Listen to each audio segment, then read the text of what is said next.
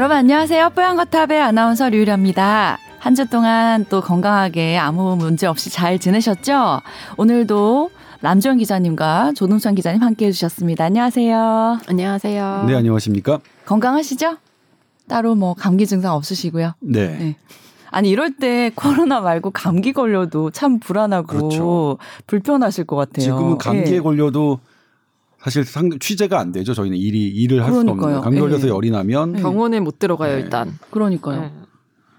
그래서 제가 요즘 느낀 건데 내가 이렇게까지 감기가 오랫동안 안 걸리고 살았었나 싶더라고요. 요즘 감기에 항상 이렇게 신경이 쓰여 있으니까 걸릴까봐. 근데 이 사태 일어나고 나서는 제가 한 번도 감기 안 걸렸었거든요. 그건 신경을 써서가 아니라 네. 손잘 씻고 네. 마스크 하고 다녀서 그런 거 아닌가요? 아무래도 건가요? 그렇죠. 우리 네. 지난번에 통계가 나왔지만 독감 유행 기준을 음. 지난해보다 무려 12주나 당겨서 해제했죠. 음. 아, 저는 정말 엄청난 앞으로 이런 문화는 좀 정착이 되면 참 좋긴 하겠네요. 그러니까 평균 1년에 감기가 몇 번 걸리나 이런 기사 최근에 본 것 같은데 한 3개월에 3개월에 한 번씩은 걸린다가 평균이었던 것 같더라고요. 네, 네 번, 네, 네. 4회에서 6, 저도 그렇게 기억이 나는데. 근데 지금 코로나 발생한 지 3개월이 넘었는데 제가 감기 한 번도 안 걸려서 내가 이렇게까지 건강했었나? 이런 생각을 한 적이 있었어요, 며칠 전에. 아, 네. 정말 손 씻기가 진짜 효과가 있나 봐요. 네, 음. 손 씻기하고 마스크인 것 같아요. 그리고 아 저는 우리 국민들 대단하다고 느끼는 게 네. 제가 재활용 쓰레기를 버리러 가는데 어, 젊은 부부가 나왔어요. 음. 근데 마스크를 썼죠. 근데 기침을 재채기를 하시는 거 애취하는데 그러면 이제 어 아. 뭐 모든 사람이 쳐다보죠. 요즘 거의 뭐 그거는 네. 폭탄이 터지듯이 근데 막 마스크를 쓰고 피하죠. 있으면서도 본인이 애취하는 방향을 다른 쪽으로 아, 트시더라고요. 그 네. 젊은 분이. 아 그래서 너무 와. 눈치 보여요. 재채기 한번 나올 때마다. 네. 아무튼 그렇게 배려하는 마음 네. 그런 것들이 결국 뭐 물론 효과를 지금 우리가 얘기하기는 어렵겠지만 음. 어쨌든 저는 되게 그때 감동받았어요. 그 어. 젊은 부, 부부가 네. 마스크를 쓰고 네. 그리고 재채기를 할 나올 때 음, 그 사람이 순간에 없는 쪽으로. 없는 쪽으로 네. 하는 그 분을 보고 요즘 근데 대부분 그렇게 하세요. 네, 그러니까요. 네. 그러니까요. 우리 국민들 정말 대단하십니다. 네.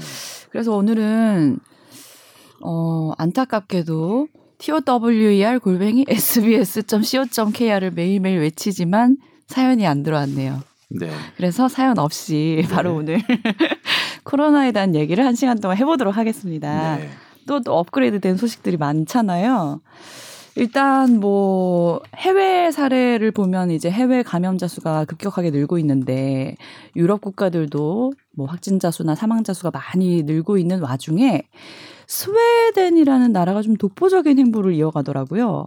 네. 예, 좀 집단 면역을 위해서다라는 걸 어, 얘기를 하면서 봉쇄 없는 그런 방식을 선택했던데 이게 좀 논란이 되고 있죠. 네.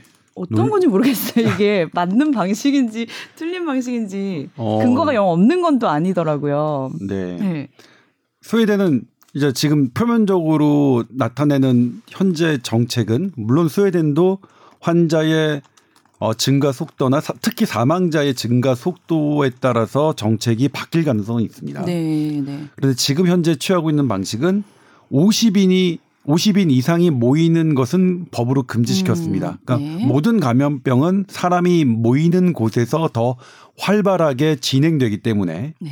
그런데 여기에 학교와 음식점과 운동장 지인이라고 하죠. 음. 그 체육 시설은 제외시켰습니다. 네. 그러면 딱히 50인 이상이 근데 여기 다 해당되는 거 아닌가요? 그렇죠. 그러니까 네. 딱히 뭐냐면 우리가 집회 어떤 정부 정책이나 어떤 것에 시위를 할 목적, 음, 일부러 이거나 아니면. 음. 축제, 음. 어 이렇게 뭐 무슨 뭐 페스티벌이나 네. 아니면 뭐 콘서트나 음. 이런 이런 것들은 금지인 했지만, 맞는데 예. 일상생활이 변하진 않겠죠. 네, 그러니까 그렇네요. 물론 축제를 벌이거나 시위도 일상의 하나의 일이라고 할 수는 있겠지만 우리가 네. 어떤 돈을 벌기 위한 네. 생계를 유지하기 위한 그리고 음. 학생이 어떤 학교를 다니기 위한 이런 일상은 그대로 유지를 시킨 거죠. 사실상 대단히 파격적인 음. 내용이죠. 근데 스웨덴 국민들이 어 그것을 그대로 따른다는 것도 되게 저는 그런 것 같아요, 저도. 이상했어요. 네. 어 그래서 이제 사실 저희가 이제 적극적 그러니까 알아는 보고 있었는데 네. 저도 감히 이걸 어떻게 뉴스화 시킬까 음. 고민을 하고 있었는데 그래도 쉽지 않더라고 이렇게 얘기를 하는 게 음. 마치 어떤 뭐 정치적인 의도가 있어서 뭐 조동찬이 저렇게 보도하나 SBS가 저렇게 보도하나 이렇게 보시는 분들도 있을 것 같아서 네. 어 그래서 이제 망설이고 있는데 편집 회의에서 저희 회사 편집 회의에서 이제 저희 얘기로는 총을 쏜다고 하는데 시켰어요. 네. 스웨덴 정책에 대해서 어떤 건지 네. 어떻게 봐야 되는 건지 한번 취재를 해라 이렇게 네. 해서 들여다봤는데 음. 어, 사실 이제 지금 결론부터 말씀드리자면 좀 놀랐습니다. 그리고 음. 스웨덴의 이 정책들이 실은 어떻게 결정된 거냐면 스웨덴의 보건 당국의 최고 전문가가 판단한 것을 어. 정치적 리더가 그대로 수용한 것이고. 네. 그것을 국민이 받아들인 거죠. 네. 그러면 왜 스웨덴은 음. 지금 일상 유지 정책을 세계 모든 나라가 사회적 거리두기를 강력한 사회적 거리두기를 시행하고 있는데도 네. 사실 고전하고 있는데 왜 스웨덴은 오히려 어, 이렇게 일상 유지 정책을 하고 있느냐를 따져보면 첫 번째 이유가요. 어, 방역이라는 것, 우리가 어떤 감염병을 억제하는 그런 일괄의 정책들은 곡선으로 보면 이렇게 한꺼번에 환자 수가 확 느는 것을 느는 것을 좀 이렇게 좀 평평하게 하는 겁니다. 네. 평평화. 그걸 우리가 플- 영어로는 flattening이라고 하는데 네. 우리말로는 뭐 평평화, 평편화 이렇게 할까요? 네. 그건 뭐냐면 이제 각국이 갖고 있는 의료 수준, 그러니까 이걸 healthcare capacity라고 하는데, 그러니까 이 능력, 환자를 감당할 이 능력이 어디냐에 따라서 이 flattening의 폭과 이런 것좀 나라마다 다른데 어쨌든 어. 우리가 감당할 수 있는 의료 시설의 능력이 이 정도가 된다면 네. 너무 갑자기 이렇게 증가해 버리면 네. 여기 능력 위에 있는 사람은 치료를 못 받게 되잖아요. 음. 능력치보다 위에 초과되는 사람들은 네. 그래서 이거를 의료 수준이 감당할 수 있는 능력으로 밑으로 다운시키는 거예요. 천천히 길게. 최고점을 다운시키지만 전체적으로는 길게요. 그렇죠. 예. 그러니까 왜냐면 delay라고 하는 거죠. 그러니까 이거를 곡선을 그러니까 이렇게 생긴 가파른 실을 음. 조금 뒤를 당겨서 의료 수준이 감당할 수 있는 것을 밑으로 해서 치료 못 받는 그래서 사망자가 나타나는 것을 어, 나오는 것을 최대한 줄이는 게 이제 우리 방역의 목적인데 네. 근데 이 코로나19는 이 지금껏 현대의학이 갖고 왔던 방역의 이 이론을 사실상 지금 무너뜨리고 있죠. 그 이유가 이 플래트닝이라는 거는 평편화는 일정 기간 정도만 가능하거든요. 음. 그 일정 기간 끝나는 기간이 언냐면 백신이 나오거나 어. 치료제가 나오거나 해서 네네네. 바이러스 자체가 줄어들었을 때 이게 가능한데 지금 제가 지난번에도 말씀드렸지만 국제 백신 연구소가 최상의 시나리오를 돌려봤을 때도 음.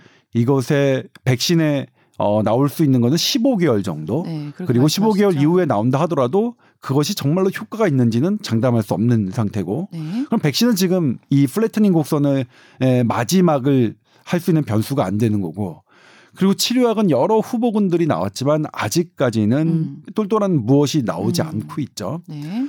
이, 이 과학적인 사실을 스웨덴은 인정한 거죠. 그래서 이 flattening이라는 게 실은 의미가 없다. 이 음. 코로나19에 대해서는. 네. 어?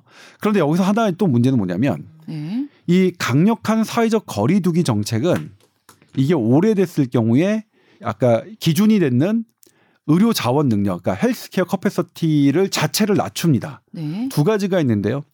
그러니까 후- 휴교 정책이 있으면 휴교 정책은 애들이 학교를 안 가고 집에 있어야 하니까 부모님들의 역할이 좀 더 커지거든요. 네. 네. 많이 그런데- 커지던데요. 예. 의사, 간호사 그리고 방사선사 선생님들 병원에 종사하는 이 메디칼 스태프 분들이 네. 이렇게 될 경우 휴교 정책이 늘, 늘면 병원에서 일할 수 있는 시간이 줄어듭니다. 음. 그러니까 물리적으로도 줄어들고 그리고 그렇게 될 경우에 피로도가 더 가중되기 음. 때문에 이 의료인들의 어, 능력이 떨어지고 음. 또 둘째로 병원에서 할 수 있는 뭐 인공호흡기, 에크모, 그다음에 여러 항생제, 산소 이런 것을 생산하는 제약회사는 음. 재택근무가 안 돼요. 네. 다 공장에 나와서 그러니까 기본적인 제조업이라서 그렇죠. 네, 네. 이렇게 제조업은 이렇게 사회적 거리를 두기가 강력하면 어렵죠. 강력할수록 네. 이 제조업의 생산성은 떨어지거든요. 네. 그러면 아까 말씀드렸지만 이 flattening을 길게 해서 오래 가서 healthcare capacity 네. 이 곡선 밑으로 그러니까 직선 밑으로 떨어뜨리는 게 좋은 정책이었는데 네. 만약 이게 장기화돼서 이 의료 어 healthcare capacity가 자체가 낮아지면 자체가 더 낮아지면 거기서도 치료를 못 받는 사람이 생기고 그럴 경우 사망자가 더 늘 수 있는 그런 이유가 있는 거죠. 음. 두 번째 이유가 아, 두 번째 이유도 사실 좀 놀랐는데 음. 그 집단 면역을 어 얘기했어요. 그러면 왜 집단 면역? 집단 면역 우리도 얘기했지만 60% 혹은 70%이 60%와 70%는 어디서 어, 나오냐면 네. 한 명이 코로나19 한 명 환자가 몇 명을 감염시킬 수 있느냐? 그걸 R5 값이라고 하는데 네. R5 값은 오는 이제 아무런 인터벤션이 없을 때를 얘기하는 건데 그래서 네. 사실 이게 어, 순수하게 R5라고 해야 되느냐 요거 좀 학문적으로 좀 아. 논란이 있어요. 근데 네. 어쨌든 한 사람이 2.5명을 감염시킨다고 계산해 보면 60%가 감염됐을 때 집단 면역이 생기고요. 네. 한 명이 세 명을 감염시킨다고 음. 하면 어, 70이에요? 계산하면 70, 예, 네. 70%대가 나옵니다. 그래서 네. 이제 학자들마다 60%다, 70%다 이렇게 다른 거는 한 명이 몇 명을 감염시키냐의 숫자에 따라서 조금 달라지는 음. 건데 그런데 이 60%가 가파르게 늘면 사실은 아까 뭐, 음, 우리 계속 여러분들 다 잘 아시는 거겠지만 음. 뭐 당연히 사망자가 빠르게 나타날 수밖에 없죠. 네. 단기적으로는. 그런데 이게 장기적으로 보면 어떻게 되느냐? 음.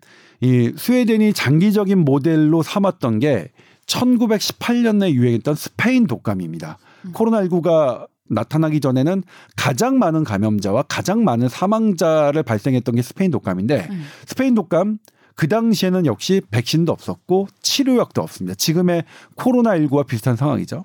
근데 그때 보면 세 차례 유행이 있었습니다. 첫 번째 유행을 하고요. 많은 사망자가 나타나고 그래서 잠잠하다가 두 번째 또 확 사망자가 늘고 또 잠잠하다가 세 번째 또 확 사망자가 늘고 또 잠잠해지는 네. 이런 패턴을 그 겪었는데 주기가 어떻게 됐었어요?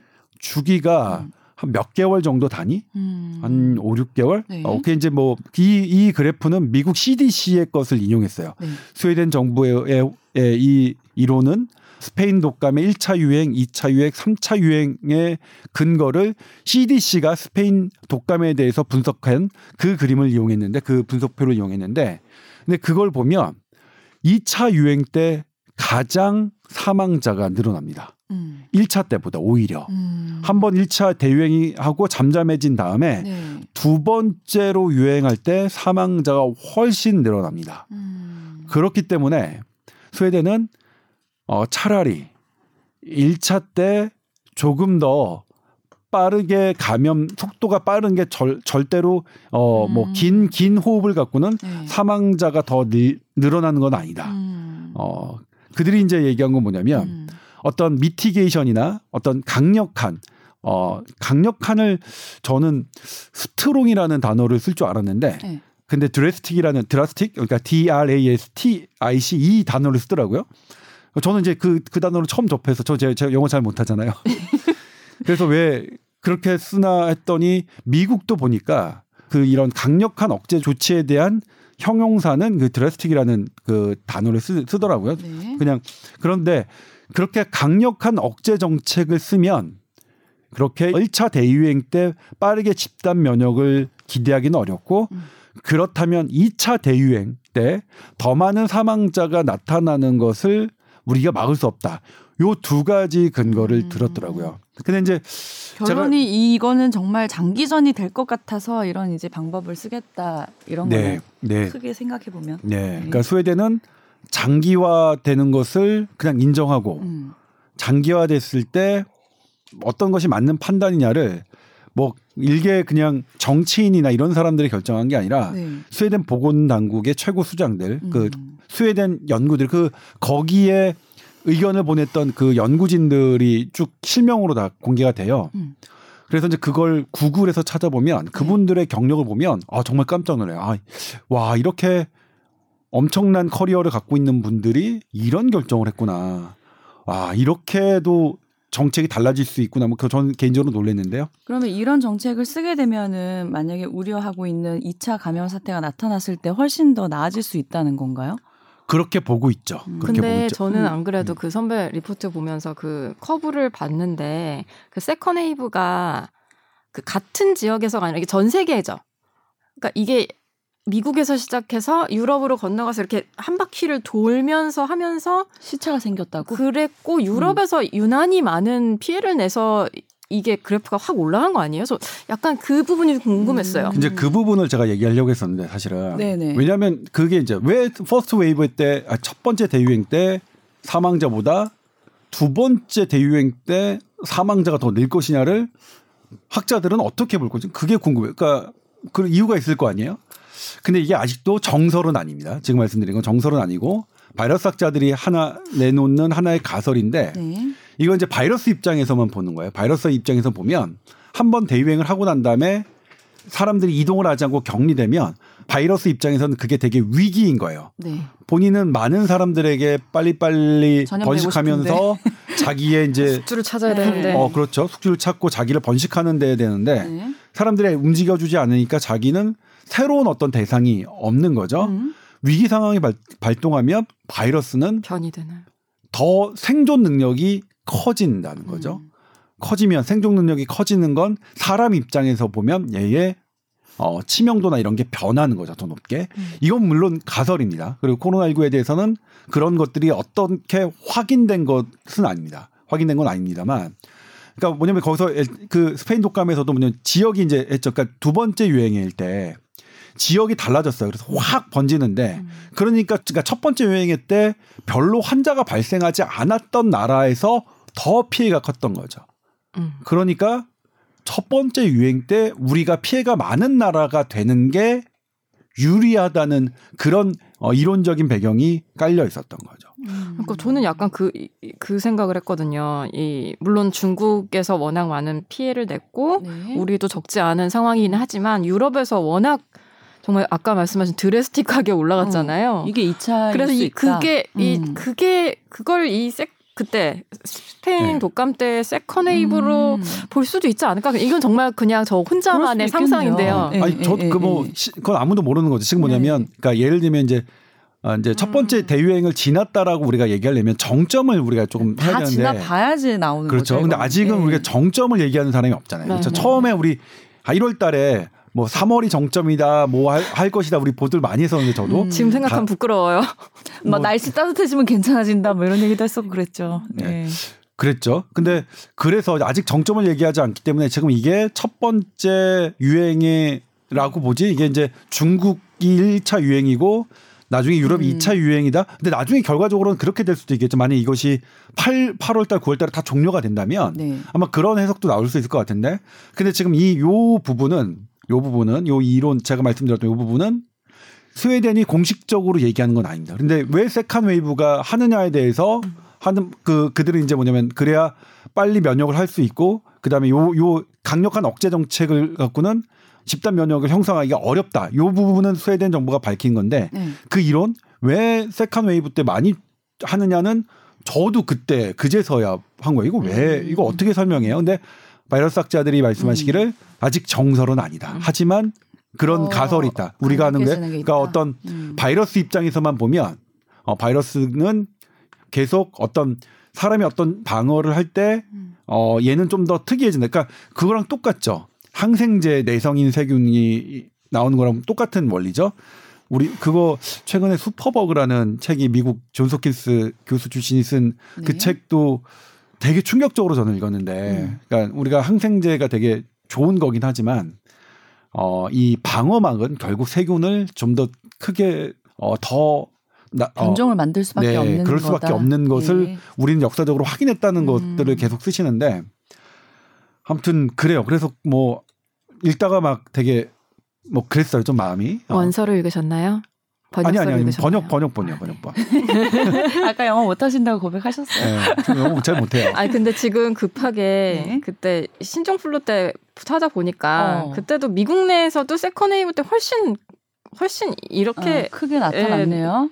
완전히 같은 차이가 지역 나네요. 미국 예, 예, 내에서만 예. 오 남주현 남주현 기자 훌륭해요. 바로바로 그렇죠? 찾아내네요, 네, 바로바로 또. 찾아내. 이거 좀 화면으로 멋있다. 보여드리고 싶다. 네. 아, 구글링하면 찾기 어렵진 않네요. 그리고 사실 이 논의가 예. 제가 이거는 이제 우리 팀 내에서 한번 공유를 한 적이 있었는데 어, 한 2주 전인가요? 3주 전에 미국에서 전문가 자문회의가 있었어요. 음. 근데 거기서도 미국의 보건 전문가도 이 스웨덴의 정책을 얘기 했던 사람이 있습니다. 그 예. 아, 근데 거기서도 이제 뭐냐면 강력한 조치들은 음. 결국 어, 헬스케어 커패서티를 떨어뜨린다. 근데 음. 그 강력한에서도 거기서도 드라스틱이라는 단어를 썼어요. 그래갖고 제가 음. 아 극단적인 예, 뭐 영어 영어. 단어 하나를 음. 제가 더 공부하게 되는 그렇게 됐는데 우리 모르는 단어 진짜 많아요. 그럼요. 아, 그럼요. 부끄러워요. 음. 나- 다 듣고 계신 분들은 다 아시는 단어일지도 몰라요. 아, 그럼요, 그러니까. 그럼요. 네. 특히 뽀얀거탑 청취자분들은 뭐 수준이 워낙 높으셔서. 예. 진짜 제가 항상 방송할 때마다 그냥 늘- 한 시간 내내 부끄럽다니까요. 근데 지금 현재 성적표는 역시 음. 스웨덴은 강력한 억제 정책을 하는 주변 국가 덴마크와 음. 노르웨이보다 성적이 좋지 않고요. 음. 그리고 영국도 사실은 이 정책을 하려다가 네. 환자 수가 급격히 늘고 음. 사망자 수가 느니까 음. 영국도 사실 하다가 지금 사실상 안 하고 있죠. 포기했죠. 음, 포기했죠. 근데 약간 국민적인 저항이 네. 있었던 것 같아요. 근데 주변. 국가들도 좀 기분이 안 좋을 것 같은 게 이 얘네들은 땅이 다 붙어 있잖아요. 네. 그러면 좀 항의가 이렇게 들어오지 않나요? 스웨덴만 그렇게 마이웨이를 그러니까? 예. 제가 생각하기엔 스웨덴도 사실 환자 수가 지금 아직은 그렇게 차이는 안 나니까 그런데 환자 수가 주변 국가에 비해서 한 몇 배가 늘어나고 특히 사망자 수가 어 막 국민들이 충격을 받을 만큼 늘어난다면 스웨덴이 과연 이 정책을 할 수 있을까? 음. 이런 생각은 좀 들긴 들어요. 그러니까 결국 근데 확진자 수보다는 사망자 수에 그러니까 예를 들면 확진자 수가 되게 많더라도 사망자 수가 없으면 우리 이거 그러니까 그 논리를 펼 수 있잖아요. 우리 덜 죽는 덜 죽기 위함이다 우리가 전체적으로. 근데 사망자 수가 눈앞에 보이는 사망자 수가 계속 늘어난다면 과연 스웨덴이 그렇게 계속 그걸 유지할 수 있을까라는 생각이 좀 들긴 들어요. 음.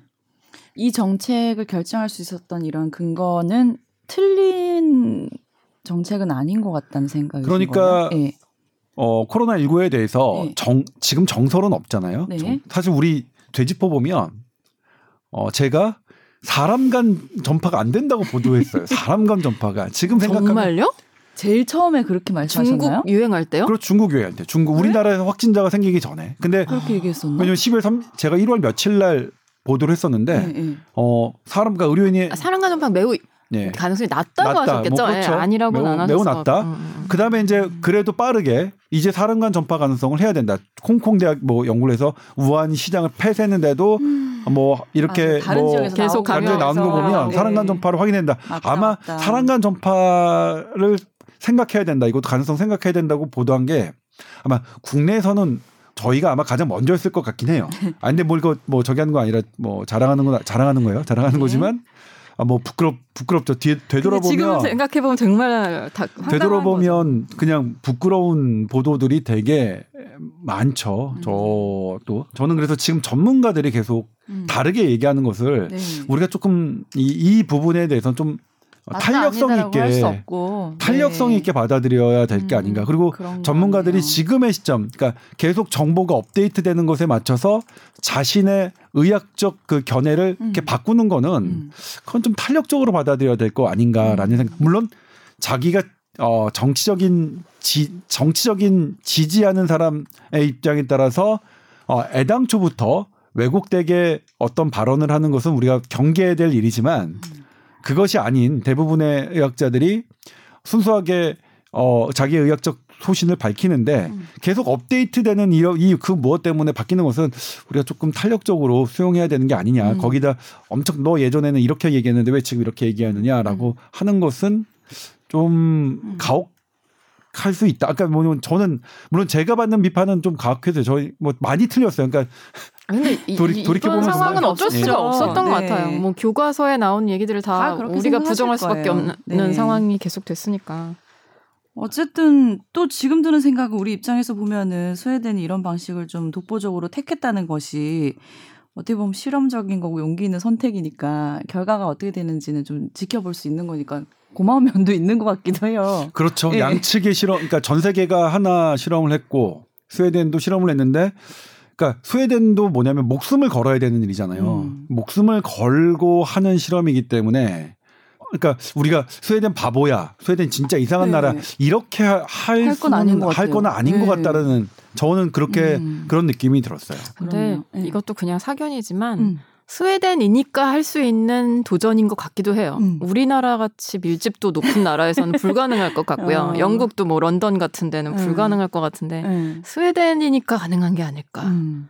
그래서 뭐 그런 것도 예, 있겠죠. 좀 궁금하기는 합니다. 어, 거기서 그래서 이제 환자 수 예측 모델이 음. 좀 달라요. 그러니까 환자 수 예측 모델을 스웨덴이 한 거 보면 조금 낮거든요. 다른 나라, 그러니까 영국이나 다른 나라가 환자 수가 발생할 걸 예측하는 모델로 적용하지 않고 있어요. 스웨덴. 아마 남종 기자가 지적한 그런 그런 자국만의 특성도 뭐 어느 정도 감안한 음. 그런 것일 거라고 생각하는데 저는 이제 뭐냐면 마스크 쓰고 뭐 애 학교 안 가고 그다음에 우리 회사 들어올 때마다 열체크하죠. 그러니까 SBS 들어올 때 긴장되잖아요. 저 37도 나왔는데 예. 히타를 빵빵하게 키고 와서 그렇습니다. 막 해명하고 겨우 들어오고 그랬어요. 아, 그러니까 저는 뭐냐면 그러니까 이게 들어올 때 오늘도 이제 제가 그 햇빛을 받으면서 네. 그 와서 왔어요. 택시 타고 오는데 근데 이제 이 적외선 체열 측정기로 딱 하시더니 음. 다시 체온을 재시더라고요. 아까 높게 나왔네. 아니 이런 경우가 있다고 해가지고 이제 음. 다시 측정을 하니까 36도대가 나와서 네네네네.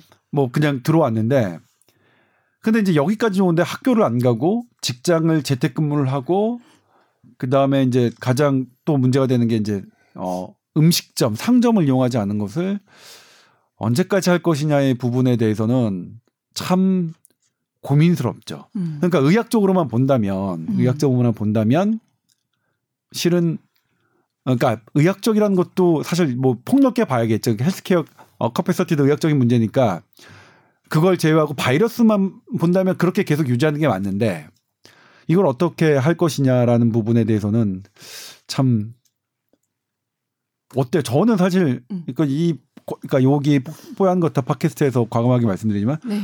저는 처음에 저는 이거 빨리 소, 강력한 social distancing을 해야 된다고 주장했던 사람이 그렇게 얘기를 했었는데 네. 지금은 제 생각은 좀 바뀌었어요 또. 어. 아, 이, 이거를 뭐 주의는 해야겠지만 네. 일상을 어떻게 찾아갈 것이냐는 것, 것에 대해서 네. 더 심각하게 논의를 해야 되는 게 아니에요. 이건 저 SBS의 생각이 아닙니다. 이거는 음. 저희 아예 제가 이제 만약 이런 식의 보도는 할 수가 없습니다. 네. 이건 저의 개인적인 생각. 지금은 또 바뀌었다. 이렇게. 네. 또 나중에 어떻게 생각이 바뀔지는 모르겠으나 음. 아무튼 그런 부분이 저는 좀 들어요. 맞아요.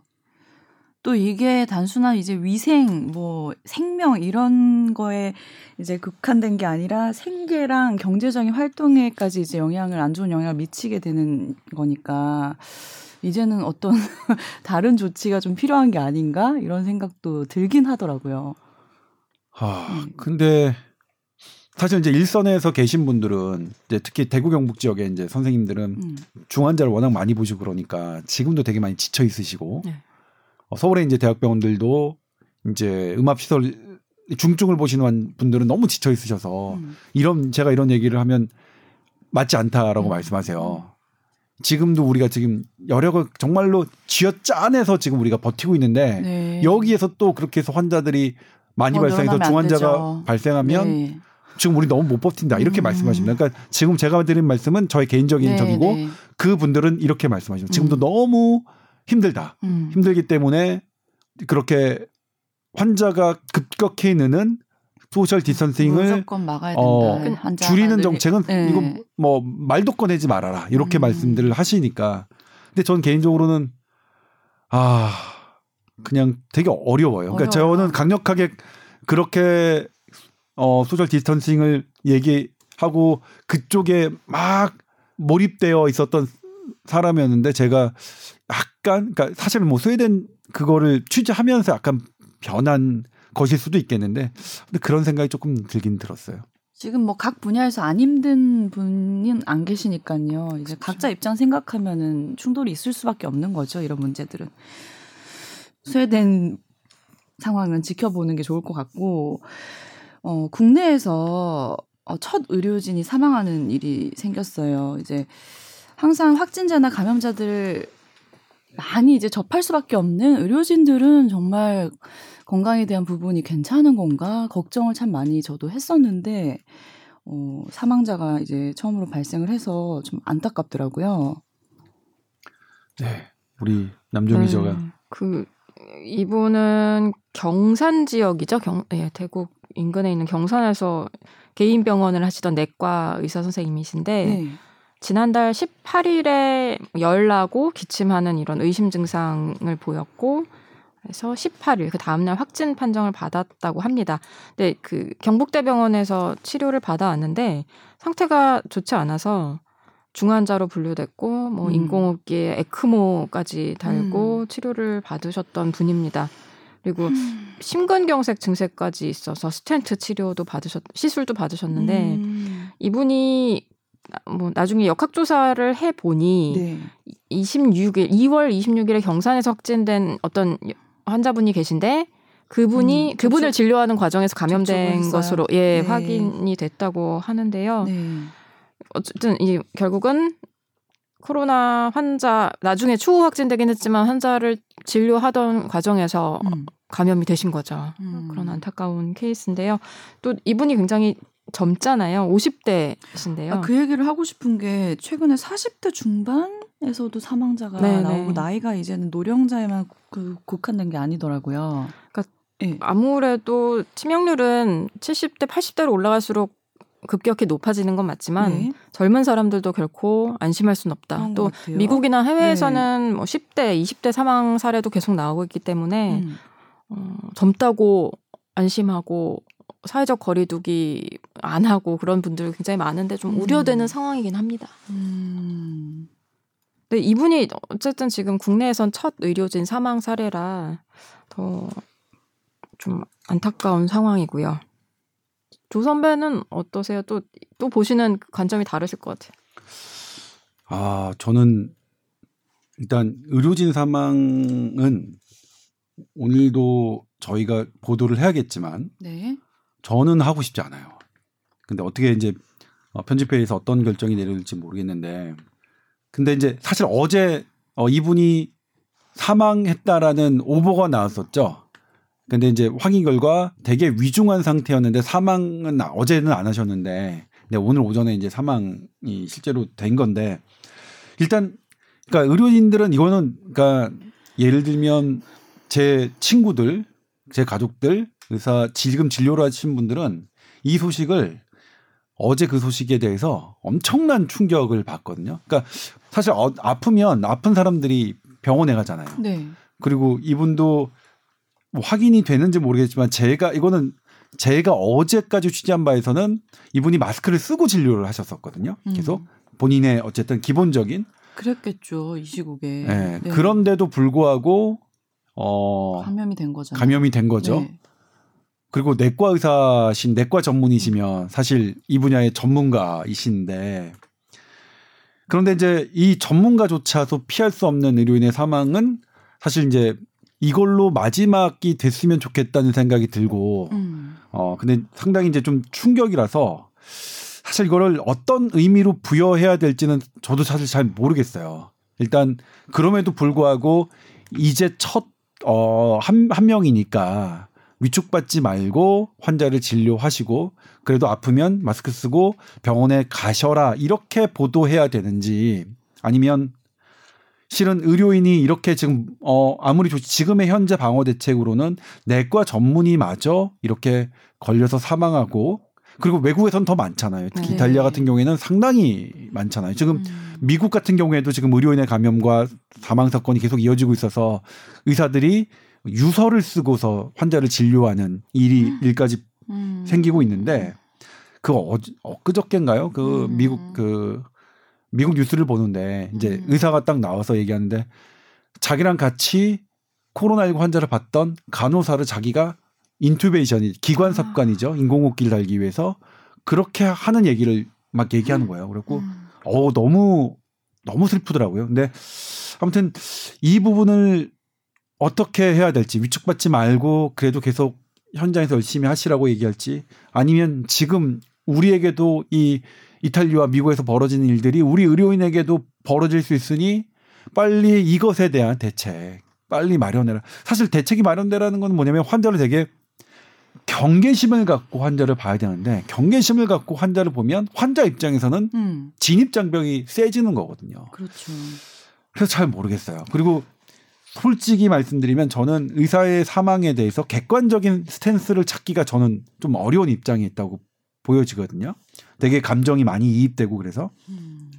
근데 그냥 저도 참 너무 안타깝고 마음이 아프긴 한데 이제 접촉한 시점을 보면 2월 26일이잖아요. 네. 이때만 해도 그 선별 진료소에 대한 개념이 좀 많이 부족했던 때였다고 생각을 하고 또 이제 그때 하- 막 대구 경북 지역에서 급격히 환자 늘어나던 음, 그렇죠. 시점이고 음. 그래서 아무래도 마스크를 하셨겠지만 음, 충분히 대비되지 않은 상태에서 접촉할 수밖에 없는 안타까운 상황이었는데 그래도 지금 뭐 코로나 환자를 치료하는 과정에서 노출돼서 그런 건 아니니까 그나마 좀 네. 예, 최악의 상황은 아니다. 아니 이게 약간 음. 오해의 여지가 있는데 네. 너무 안타까운 상황이지만 예, 우리가 이태리나 미국에서 봤던 그런 그런 상황은 아니니까 진료소에서 이제 봉사하시다가 걸린 건 아니시니까요. 네, 그러니까 예. 음, 너무 안타깝지만 이 의사 선생님들이나 의료계에 계신 분들이 음. 너무 큰 충격은 안 받으셨으면 좋겠어요. 음.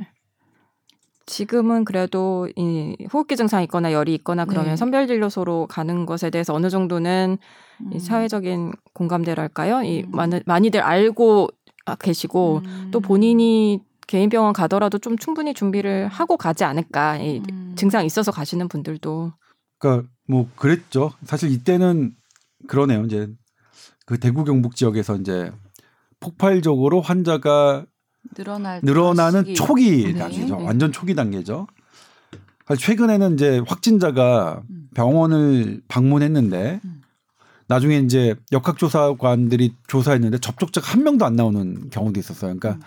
어, 본인이 의심이 되는 분들은 아예 완전히 조심을 하시, 하시는 거죠. 그러니까 아예 단 한 명의 접촉자도 만들지 않게끔 하셨는데 사실 이때는 그 받은 확진을 받은 분이나 이 의사 선생님이나 그렇게 이제 어 우리가 그런 생각을 가, 가질 만한 시기는 아니었으니까 음. 어 근데 아무튼 그래도 지금 어 현재 그러니까 의료진들이 어떤지 의료진의 이런 방어 태세가 어떤지 그리고 의료진들의 그런 피로도는 얼마나 되는지 그런 것들은 다시 한번 좀 네. 이, 이 선생님의 죽음으로 그런 것들을 들여다보는 계기가 됐으면 좀 좋겠다는 생각이 음. 드네요. 네, 그렇네요.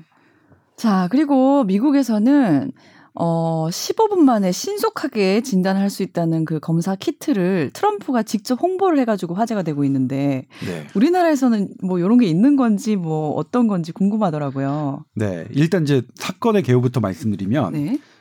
지난달 현지 시각 30일이죠. 미국 대통령 그 트럼프가 기자회견장에서 어떤 박스를 열어요. 네. 박스를 여는데 그건 이제 Abbott Lab이라고 하는 회사에서 개발한 코로나19 신속 진단 키트예요. 오. 그러니까 이거는 현장에서 바로 판별할 수 있는데 와.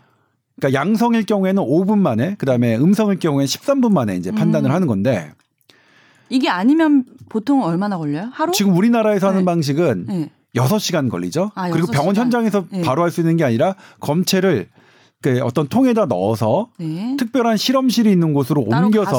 거기서 증, 그러니까 이걸 채취하고 음. 그다음에 어, 증폭하는 이 두 가지 과정을 해서 한 6시간 정도가 걸리는데 지금 현장에서 바로 아는 거예요. 내가 가면 음. 내가 코로나19인지 아닌지를 현장에서 판- 하는 건데 이게 이제 왜 그러냐면 왜 기사가 되냐면 미국은 한 한 달 전인가요? 한 달 전에 네. 미국의 마크 그린이라는 공화당 의원이 있습니다. 음. 의사 출신인데 이분이 한국의 진단 방법에 대해서 비판을 했습니다. 한국에서 하는 것은 네.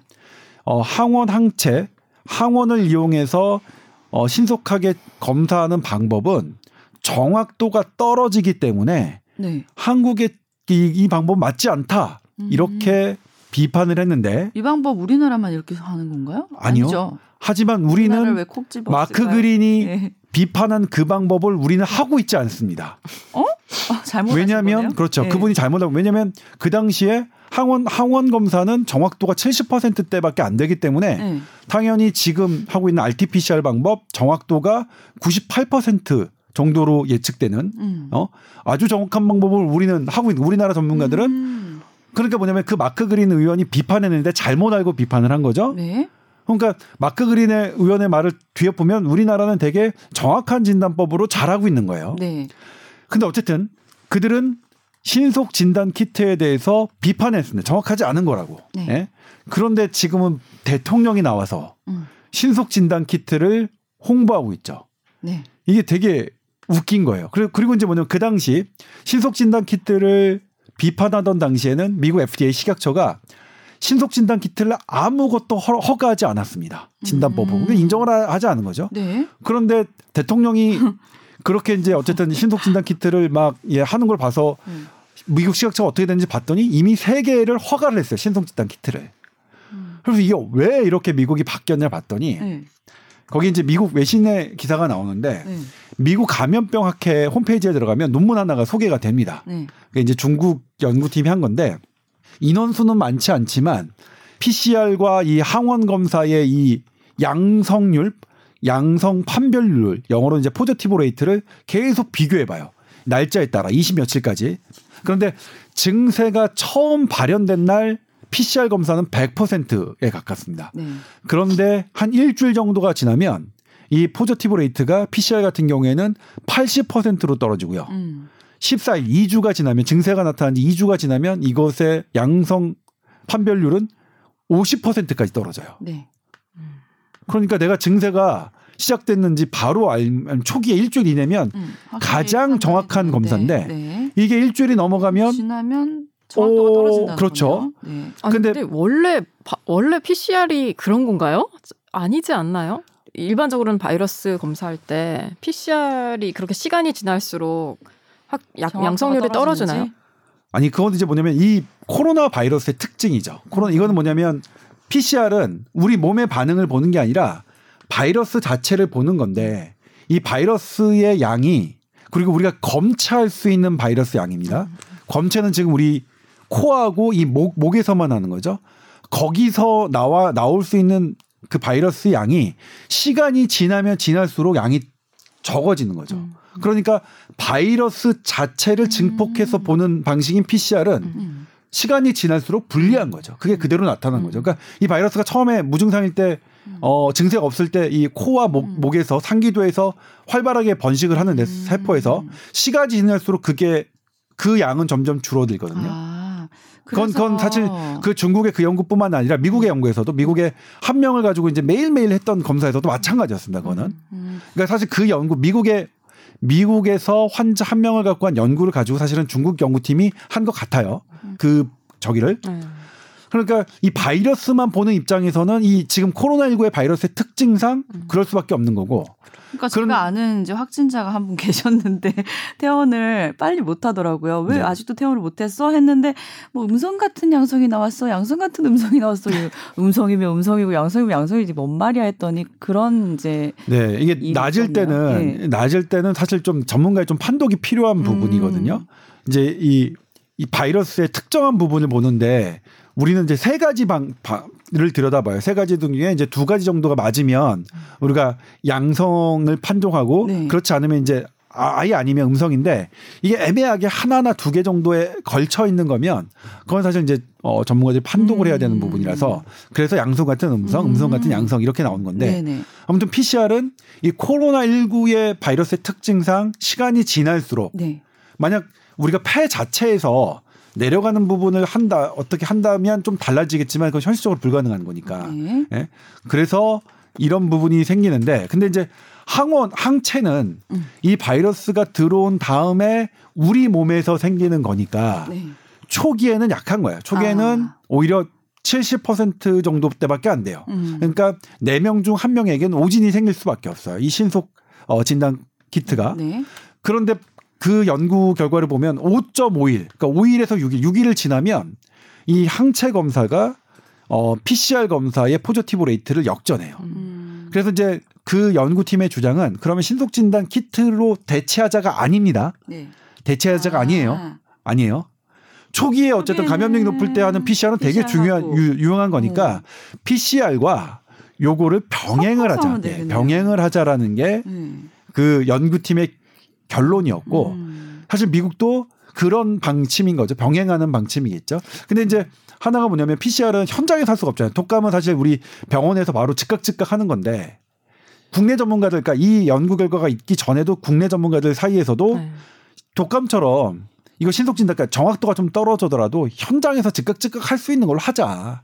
그 왜냐면 이제 그때 전문가들의 의견은 어떤 의미가 있냐면 의사들이 그래도 문진을 하지 않냐.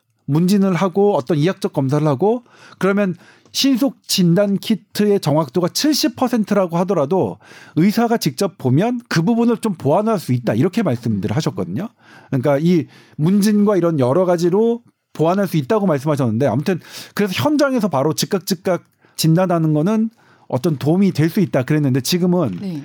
아, 이게 물론 이제 이거는 첫 연구 결과라서 나중에 또 바뀔 수가 있겠죠. 근데 첫 연구 결과지만 의미 있게 생각하는 거는 미국 감염병 학회에서 이것을 이제 공식적으로 소개를 합니다. 그 홈페이지 들어가면 지금도 있거든요. 네. 그래서 그런 부분, 그래서 미국이 이렇게 욕하던 신속 진단 키트 정확하지 않다고 욕하던 이 신속 진단 키트를 바꾸게 된 배경에는 이런 게 있고 만약 이제 이를 이렇다면 우리나라도 좀 생각은 해볼 필요는 있을 것 같아요. 네. 그렇죠? 이렇게 지금 정확도가 이 자체로는 떨어지긴 하지만 기간에 따라서 달라질 수 있으니 음. 이것과 지금 RT-PCR과 우리나라가 지금 하고 있는 RT-PCR과 이 신속 진단 키트를 어떻게 병행할 것이냐의 문제는 충분히 전문가들 사이에서 고민해 볼 필요 아마 고민을 하고 계실 수도 있을 것 같은데요. 네. 예.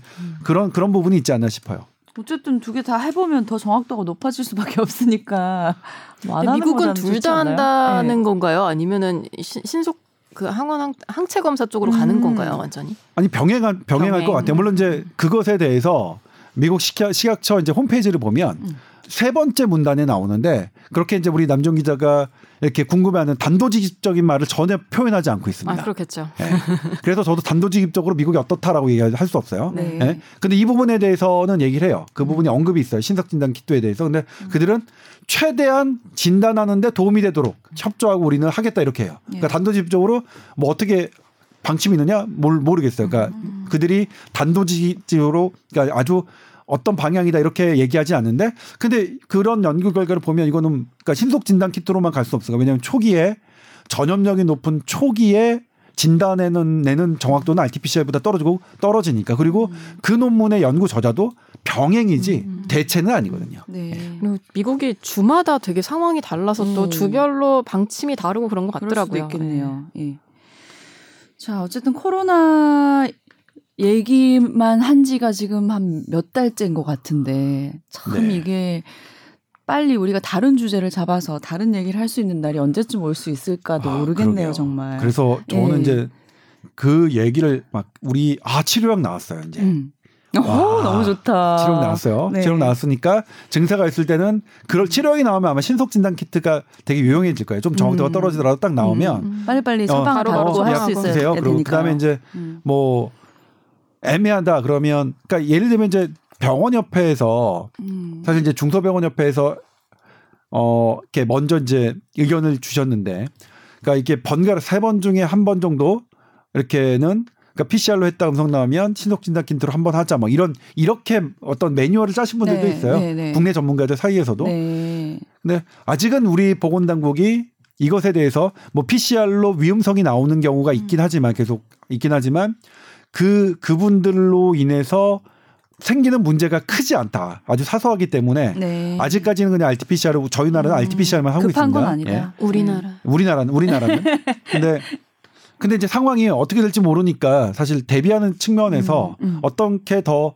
정확도 있느냐를 그러니까 지금은 이제 업데이트된 사실이 있으니까 근데 물론 음. 검토를 하실 거라고 생각하고요. 음. 근데 검토를 하셨는데도 아 아니다 우리나라 상황에서 안 맞다. 네. 그냥 우리는 이 방법대로 가겠다 이렇게 결론을 내리, 내리실 수도 있는 문제고요. 네.